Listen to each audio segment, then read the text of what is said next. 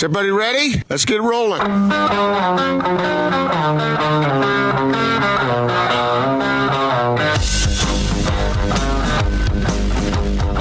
This is The Big Show on 97.5 1280 The Zone and The Zone Sports Network. Big Show, Gordon Monson, Jake Scott, 97.5 and 1280 The Zone. Thanks for making us a part of your Thursday. I'm hanging out up here in Ogden. Love coming up north. Uh, 770 West Riverdale Road. I'm at Wasatch Front Kia, Kia, Kia, but it is the Cotrubus Automotive Team Memorial Day Stimulus Tent Event and it's going on here as well as at 1234 North Main Street in Layton. And it's going on today, tomorrow, Saturday, and Monday. 0% interest for 72 months and uh, no payments for six months. So great deals, great opportunity to get yourself into a new or used vehicle.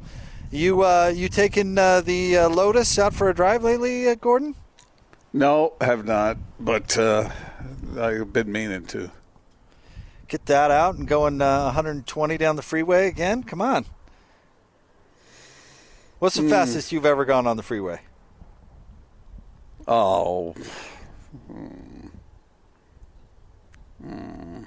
Uh, pretty fast. you had to, you had to think about it that long, and then you. I did it. I did it. I did it responsibly. Uh, and, then, and then complained about the ticket you got, right? right? No, I got out. I got out of an open stretch one time and decided to see what she'd do. And she did. well, give us a figure, man. Come on. Oh, was... you're not going to get a. Uh, uh, you know, the statute of limitations is over. I'm sure you're not going to get a ticket in the mail. Uh, I may have doubled the legal amount. Wow. Wait, uh, what part of the is this where it's 80 miles an hour? Like Are you going 160 miles an hour on the freeway? it was in a stretch of uh, highway in America where nobody is, or nobody was that day. That'll and hold up in court. 160 miles an hour. No, wow. it wasn't. I didn't. Fast. I didn't know that. Uh, is she was she street legal, Gordon? Yeah. Yeah. Okay. All right. It ran on plutonium. Did it? Yeah. Did you travel through time? I'll tell you though, when you get up to a certain level of speed, every every five miles an hour faster is um, is like a whole new adventure. So, I would recommend anybody who wants to drive fast like that go to a track somewhere. Uh, Gordon, we're, we're hoping to talk to David Locke uh, coming up here momentarily, but before we do, I've I've got an answer to a question you and I posed, and you actually posed it in column form last week, and something that we really overlooked. Um, we talked about the 11 game conference schedule, and why would that make any sense if you can play 11, play 12, and yeah. you know, might as well play your non conference games? Mm-hmm. Well, in that article that we talked about earlier today about the finances of college football and what's at stake, let me read this paragraph to you because this is something we absolutely should have thought of.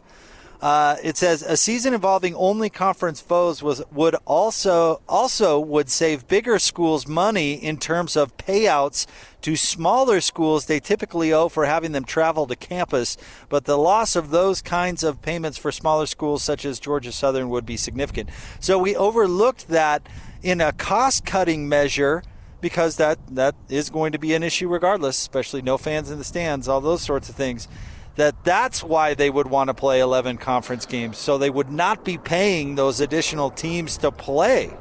Yeah but I, that's i was surprised okay, you so, didn't think of that. so how does that work inside of a conference? How what what's the split? Is there, is there any split?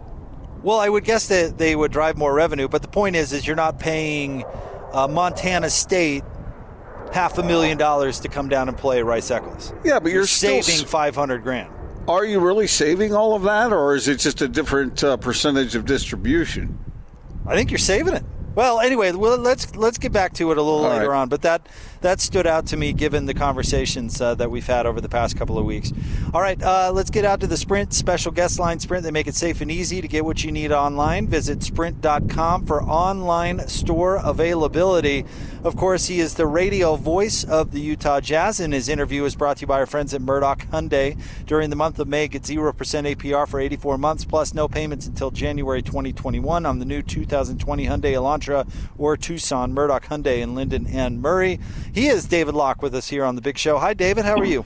I want an update on what you were just talking about college football. I, I, I am, I am so fascinated. I think it's you know somewhat survival, but I'm so fascinated by all the return to play and how we're going to do this, and like I'm just I'm mesmerized by it. The one that's one of the most interesting things to me, and I, I can't say who, but I was talking to an athletic director that I've known since, you know, when he was, he and I worked around the same time and about 90, we're really old, so about 93 and 4 and 5 and 6, we all worked around the same place together.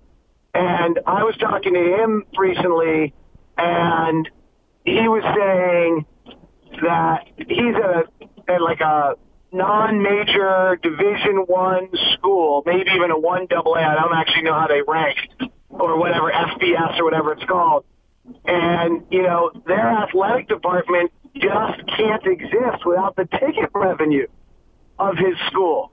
So there's these schools that like Alabama and Tennessee and, you know, SEC and Utah that are frankly dependent on the TV revenue to a large amount and making sure that we get games in. But then there's these other schools like the University of Delaware and these schools that we don't really think of. They're completely dependent on the on the uh, gate receipts to keep their entire athletic department going. It's, it's a huge, like, I don't know what they're going to do. Well, it's it's really complicated and, and changes school for school. What Gordon and I were talking about is is universities are already in cost saving mode because for obvious reasons. And uh, Clay Helton a couple of weeks ago had said that they had explored playing an 11 game conference schedule and getting rid of the non-conference. And Gordon and I both said, well, if you're going to play 11, might as well play 12. That doesn't make any sense, and just do it as usual. But uh, we were talking about how the the payouts to these smaller schools to come and play that might be where they save money. Don't pay Montana State half a million dollars to come play and just play a conference game instead. Do they lose money on that half a billion dollars? Well, they would if there are no fans in the stands and no one wants to put it on TV. Right. Certainly, right. No question. No question. Like if you're if you're not if you're not playing, you don't have the fans coming. You're then you're right. Um, but you know what? Like that's to the point. Like Montana State's a great example of what I'm talking about in this kind of type of school I was just discussing. Montana State's entire athletic department runs off that half a million dollar payout. Yep. Yeah, so I mean, they're left to battle it out for themselves. The economic ramifications on so many levels, and and I have to tell you, I find myself a little bit more sympathetic to like the University of Montana and Montana State that like have actually just been running this thing the old-fashioned way instead of being so dependent of the TV dollar. And now they're the ones that are going to get just hammered by this because they can't get the ticket receipts. I, I that somehow that to me feels I know it's not as significant to the fan, and it doesn't, you know, maybe to Weber State, right? We're really talking about there.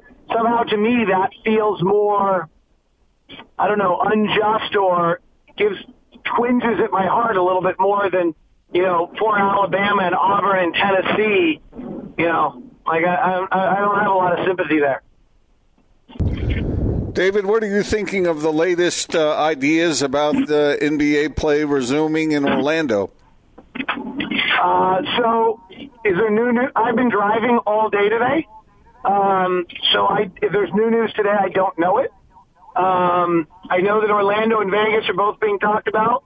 Um, I think the MLS is heading to Orlando, from what I've heard. I've heard the NHL is heading to Columbus and Vegas, um, from what I've been heard on that. So, you know, everyone's fun. What the women's professional soccer league's coming to Salt Lake City, right? Um, so I think everybody's finding their location.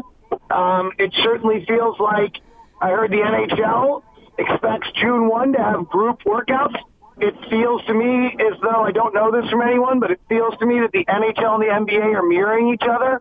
So if the NHL is doing group workouts, and what they mean, what they described from what I heard on the NHL end of things was that it's you know three to five players together at one time, and then those three to five players will work out together for two weeks or so, so that your team is divided into these groups to prevent massive contacts amongst the group, and then eventually you go to full workouts.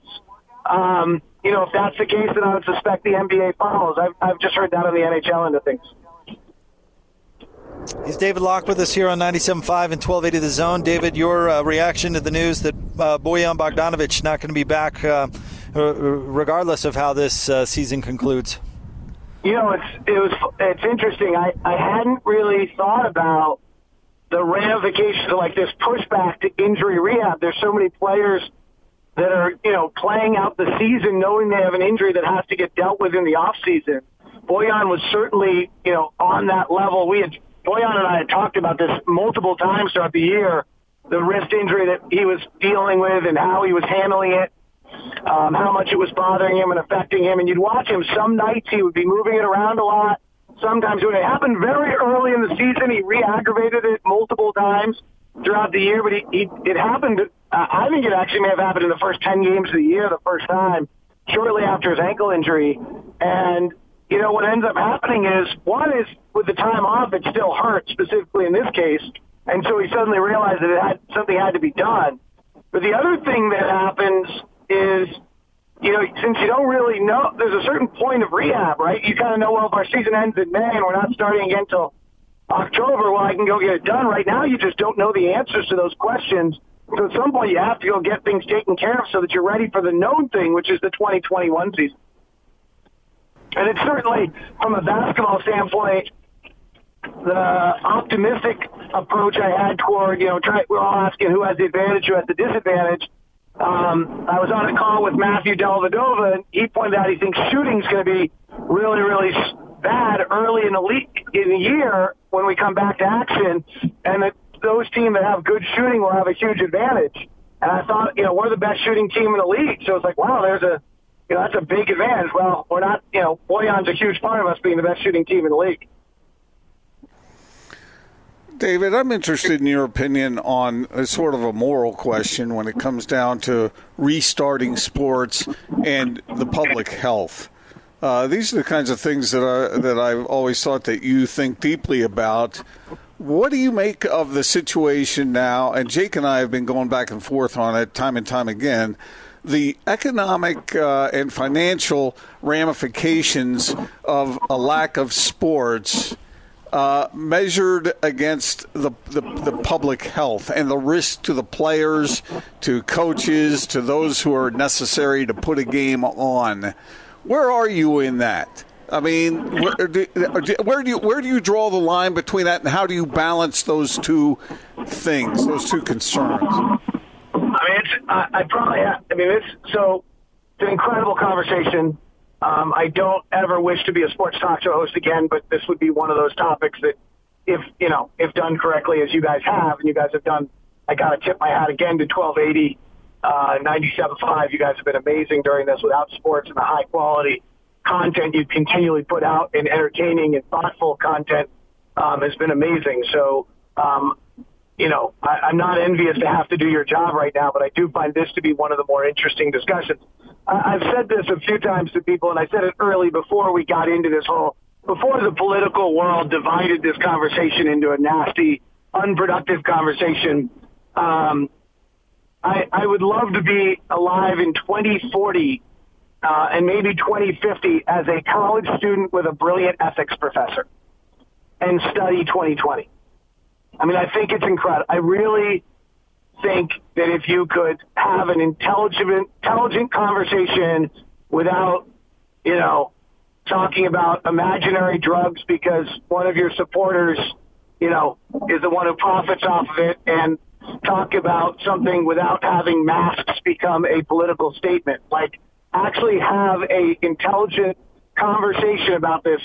It is one of the most fascinating discussions that I've societally that I've ever seen. And when 2020 is studied, with more knowledge than we have right now in an ethics class, it'd be amazing. But I could write an essay for that class with probably eight to 12 different, you know, thesis statements of what I think is right and, or at least be able to prove, uh, what I think is right. And so it's an incredible conversation.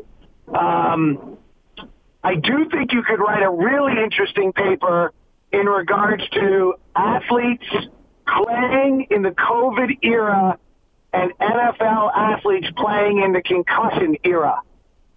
So neither, I think, has enough information to know what they're doing. And both of them have the individual right to make money while putting themselves at risk. And then what is the league's right and responsibility to protecting those athletes in that realm um, is a pretty interesting triangle of conversation. David Locke is with us here on 97.5 and 1280 The Zone. David, does it surprise you that uh, everybody outside of Michael Jordan seems to be grumpy about how they were portrayed in that docu series? you, you mean Michael Jordan, who has evidently has like two, three friends in his whole life? His driver, his father, and his security guard, and no one else likes him? Like that's no. I'm not particularly surprised. I didn't think you would be.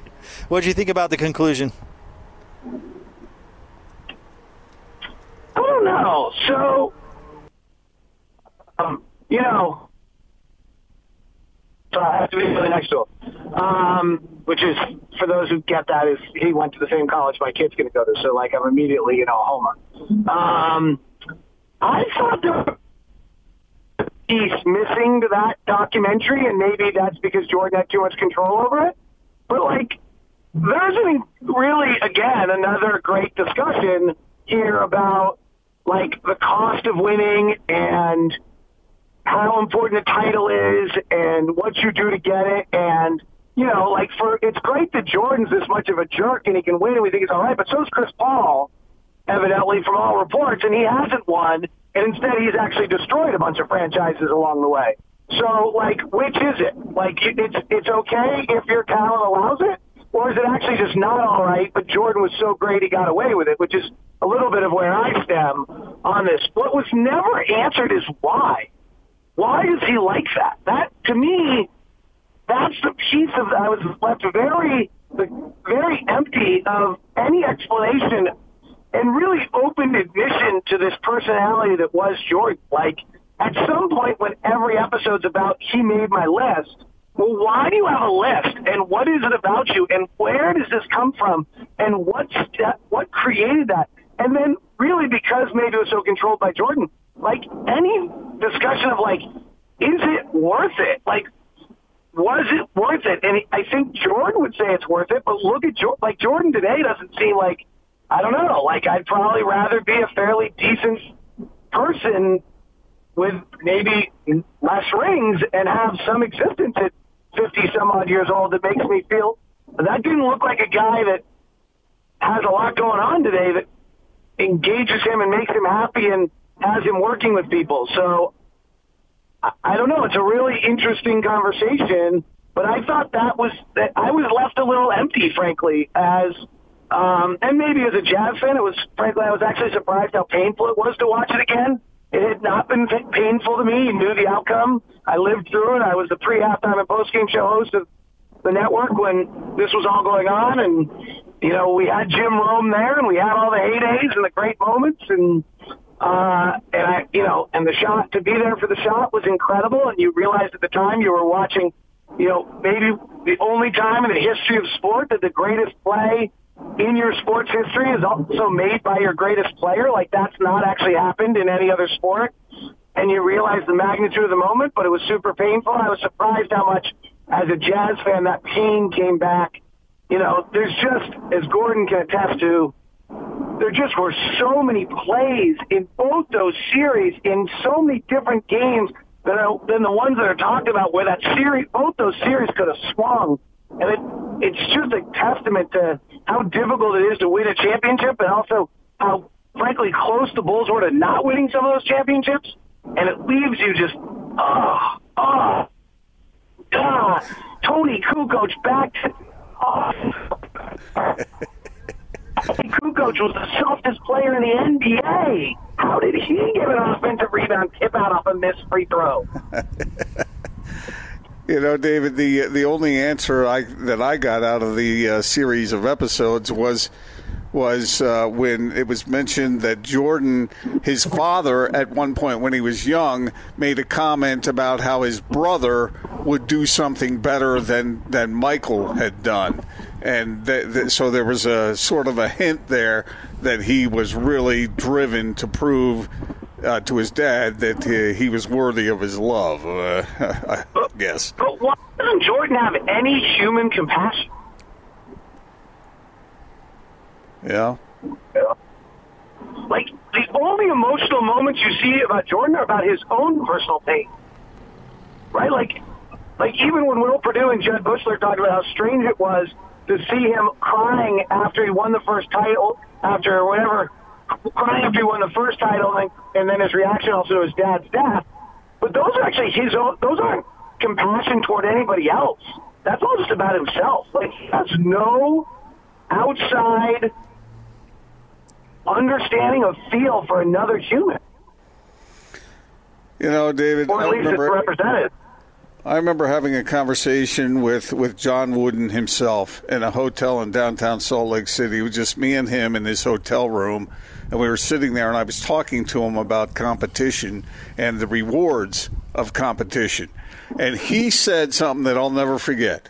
He said that one of the benefits of competing in a manner that is noble is it eventually will lead to great self satisfaction and peace of mind. In the case of Jordan, I don't sense much peace of mind. Do you? Not if bloodshot eyes are an indicator. Yeah. Isn't that the truth? Hmm.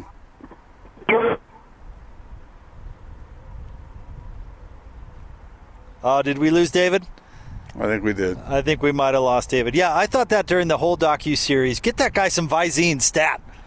I mean, just you know, just a couple of drops to clear that right up. Uh, thanks to Dave Locke for maybe- joining us. Maybe it's a cigar smoke. I don't know. I don't either, but his eyes were bloodshot during that whole thing. Uh, thanks to David. We were nearing the end anyway. Sorry to lose him, but uh, Locke always solid, and we appreciate him jumping on with us. We'll uh, get some thoughts on that. We have the drop of the day coming up next as well. We are live at Wasatch Front Kia Kia Kia, 770 West Riverdale Road in Ogden. We're here as part of the Katrubis Automotive Team Memorial Stimulus Tent Sale Event going on now through Memorial Day here at Wasatch Front Kia Kia Kia, as well as in Layton at 1234 North Main in Layton. Over 600 cars, 0% interest for 72 months, no payments for the first six months. It is the best time to buy a car, and this is the place to do it. They're doing all the safety precautions to take care of their listeners. Uh, they're having uh, you can have your own tent so you can safely social distance. Your own car concierge. They're cleaning all the cars. They're cleaning in between customers. They're doing everything to make sure that you feel safe during your car buying experience. Check it out. Again, two locations: 770 West Riverdale Road here in Ogden, and 1234 North Main in Layton. We'll have more Big Show coming up next. 97.5 and 1280 The Zone.